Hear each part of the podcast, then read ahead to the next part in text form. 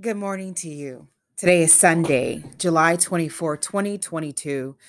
I hope your Sunday, in if you're in America, is off to a great start, and whatever day it may be that you are having, um, that your your day is off to a great start as well. And so, one of the topics that um, I've been thinking about this weekend, it's it's been pivotal to reminding me not only of the time that I spent as a trained nurse, as a registered nurse in the hospital setting. Um, but also to as a teacher i taught pharmacotherapeutics which is pharmacology to pn and rn students and um, i am now tutoring students nursing students to take the NCLEX exam and so throughout my years in a variety of st- settings, especially the hospital. I one of the roles as a nurse, as you know, is to give medications. And there would be that occasional, occasional few medication records or sheets that I would have maybe one drug, acetaminophen, Tylenol to give as needed for pain. But the majority of my medication sheets were long, one, two, maybe three pages, and then PRN or as needed medications. And something that I've talked about often is what I saw in the hospital. The hospital, um, and just my professional career as a nurse enlightened me about this generational cycle of pain of projected pain, of physical pain, uh, neglect, abuse, of psychological pain, um, anxiety, um, fearful of the the unknown, fearful of the future, um, depression, inner um, dislike or hatred towards oneself because of what someone else did, and how it started waking wakening up my mind to see that physical diagnosis diagnoses were from emotional discomfort dis-ease that many of the diseases or health conditions that we see are often an expression of emotional instability. Mental instability issues. And so I realized just from talking to clients uh, throughout my years as a nurse, because many of them would open up. As you know, nursing, we are at the bedside, and many of them will open up to their childhood um, experiences that continue to affect their adult behaviors. That was another principle that I learned about another piece of the puzzle, I should say, that I learned about this generational cycle of pain, that many of the adult behaviors that we see, you guys, the the violence, the attacks, the slander, the uh, violent acts, didn't just happen overnight, as my mom would say. Over time, those thoughts, harmful thoughts, are thoughts that led us to violent acts, were cultivated in our inner garden and in the hospital, what I saw was the use of medications, often people identifying with their condition first. So if they were anxious, if they had a diagnosis of anxiety, you know, I, I'm an anxious person or I am depressed. Instead, instead of um, identifying with this awareness, our, our de- identifying with our spirit, they identified, and many people are still doing it today. I've, I've seen it on Facebook and Instagram, how we're identifying with our diagnosis, that label. And as you know, labels tend to stick. That label becomes who we are. And when we see ourselves doing something different, we say, wait a minute, wait a minute. I'm going against this label. Wait, I'm supposed to be anxious. I'm supposed to be sad. Life is horrible you know we we not only do we press the label upon ourselves but then we we stop ourselves from acting outside of the label. And often what we're acting like is not different. It's that is who we are. When you are anxious or have, have dealt with anxiety and you find yourself having a good time and really enjoying life and having fun, that is who you are. That is what part of living life is is having joy. Fruits of the spirit is having joy. And so often when people have these labels, we look to anything that will confirm who we are, hence medications. If I'm anxious, then I need to take anxiety medications. If I'm depressed, I need to take antidepressants. Forget about this this power that I have inside of me of self-control and love. I have been given this label and I have to live according to this label.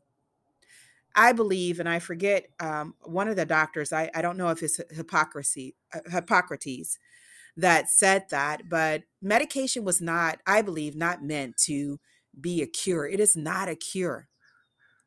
it is not a cure of depression, of anxiety. It may help us to better deal with our emotions and feelings and experiences that external bandages like medications are are bandages. Bandages eventually come off. You eventually stop wearing them because the healing process that occurred occurred from the inside out.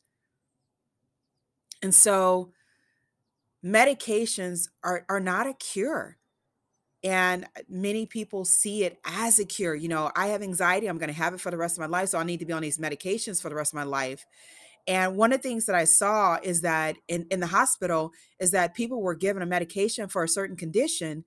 And guess what? That medication has side effects. So they have to take another medication to combat the side effects. And that medication has side effects. So it's like a um, domino effect. And for me, I don't see the domino effect you know, I, I don't see it lifting up. I see it knocking down, just constantly having something, another issue, adding another issue to a problem. Now, I know medications have helped people for many things, you know, prevent infection, you know, strengthen their immune system. But again, I don't see it as a cure. And I I, am I'm a person that who who doesn't like to take medications. I feel like our body is an amazing body and is able to um, help us transcend any experience. You know, as I learned about the body in nursing school, GABA, one of the neurotransmitters, it helps us to be calm. Melatonin, it helps us to that our body produces. It helps us to relax and uh, lower our body temperature. We go through this cycle and relax and go to sleep that everything we need, this body is amazing. And, and many of us have lost hope on our body or disconnected from our bodies given a certain circumstance. You know, maybe you have you experience neglect and abuse, and somehow you're blaming your body, and there becomes a disconnection, and we're not listening to our body. We've lost faith in our body's ability to heal itself. And that's one of the things that Jesus talked about. He said, basically, because of your faith, it is so. And so you can either choose to have faith in your body and the ability to heal, which I've seen over and over, even in my own life, just by changing my mindset, how I process things, that a sore throat or the feeling of something coming on me left me, just left me. When I couldn't take medications for my stomach digestive issues because I wasn't digesting life properly, those symptoms left me because I remembered I didn't used to have this problem. This is not real. I didn't used to have this problem. I could eat foods and not have an issue, and how I enjoy loving foods. I'll take you even a step further into my personal life to make this a little bit more sound, if you will. And maybe you can relate to this. But a move to Oregon, I before our move, I had accepted a contracted position as um, teaching pharmacology, to nursing students. I had um, worked with a um, a fitness center, and they wanted me to be a part of their major event. And I also too had been accepted into yoga school. Well, my husband had um, someone reached out to him about a job here in Oregon, and we moved. And so I felt my whole career kind of up in the air. I didn't realize that th- this was this was an opportunity for me to assess and evaluate where my life was and who I am and what I'm here to do. Instead, I saw myself as a victim. You know, and eventually I was experiencing symptoms that I wasn't even used to. I, you know, I started having uh, palpitations and feeling nervous, and and from what I gather, I, I was having panic attacks, and um, it started when I had developed an allergic reaction to one of the medications they were using to treat me with pneumonia. Even that in itself, pneumonia, getting pneumonia was a story because my thoughts helped me to be sick. You know, I was thinking I wasn't doing right, and all of a sudden, you know, I'm I'm, I'm I have pneumonia you know, because I thought I wasn't treating my body well. That's a different story. But what I want to bring it in is that I knew when I woke up that morning and before I went to the emergency room that my symptoms was more than just being afraid of the rash. I was afraid, I was fearful. I, I, I felt like I had reached my max as far as things happening in my life and that I was um, not able to adapt and so that took me to the emergency room. I got a new medication, ended up my rash left. But I started experiencing the same symptoms about a month or so, um, actually, about two months later.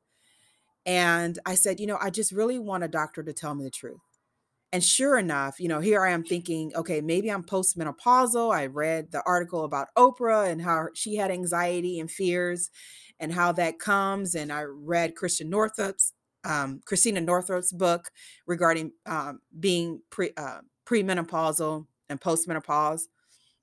And here I'm thinking, okay, I, I must be going into menopausal. You know, here here the thoughts, the processing, which often leads to the behavior, leads to the label.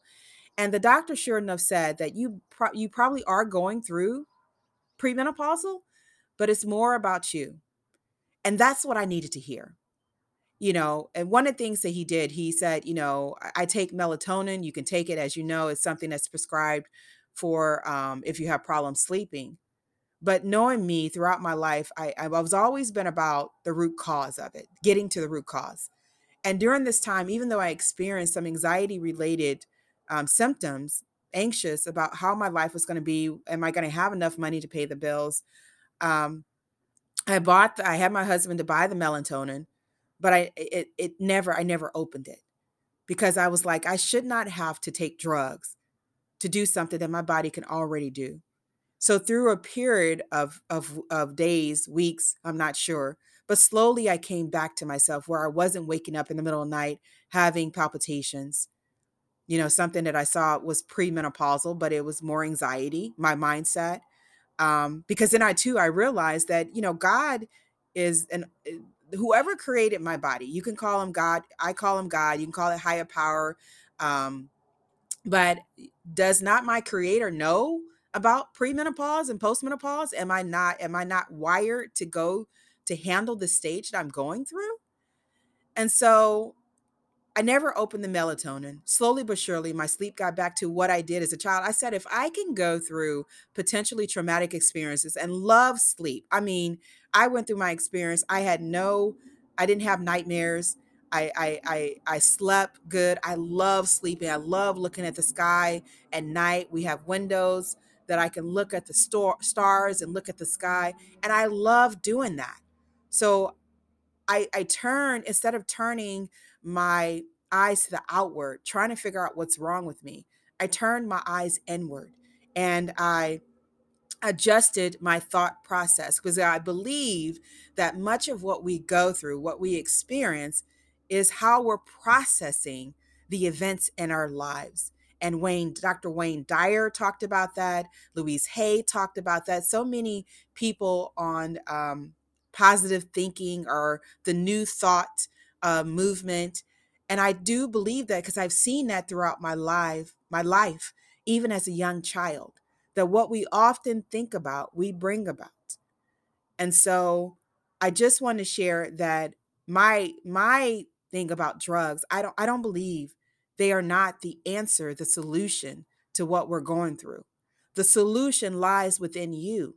How did you process? And that is the question I will leave you with today. How did you process the events that happened in your life? Why are you anxious? What did you see? What did you connect from your past into your future that you continue to live out probably each and every day? That programming that tells you you are anxious. You're not anxious. It is something within you that you need to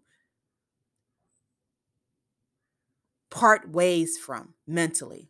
Need to get to the to root there's a connection in your nervous system this this communication system in our body that has been re that has been wired rewired in the incorrect way. And basically what we need to do what what we often need to do is rewire our mind to remember that we are not our experiences to remember that we have powerful minds and it's through our thoughts that we bring about our realities. And so I sleep every day knowing that I can sleep, knowing that I can remembering who I am. That's that's what this whole process has been. I believe we go through things to remember who we are, to you unite with our creator. And so I stand that yes, you know, medications have done some wondrous things, but they are not they don't know our body like we know our body, like our creator knows our body. And my my plea out to you is to find a way to reunite, reunite with yourself. There has probably been a disconnection. Reunite with yourself and reunite with our creator. You've heard stories of people coming off medications and often it's not the food, it's not the medication, but it's how they rewired their thoughts and how they continued to live their lives. This is Tamika Chambers with Create a Generational Love Cycle. You have within you to transcend your experiences. Often, what's missing is the belief, the faith. And it's up to you you have every right and every ability to regain that belief and that faith that you are good enough. You have what you need to transcend life experiences. And you can have the faith of even a mustard seed that can move mountains, that can move you into the place, the path that you, you need to be on, that you're here to do, the work that you're here to do. Take care of yourself.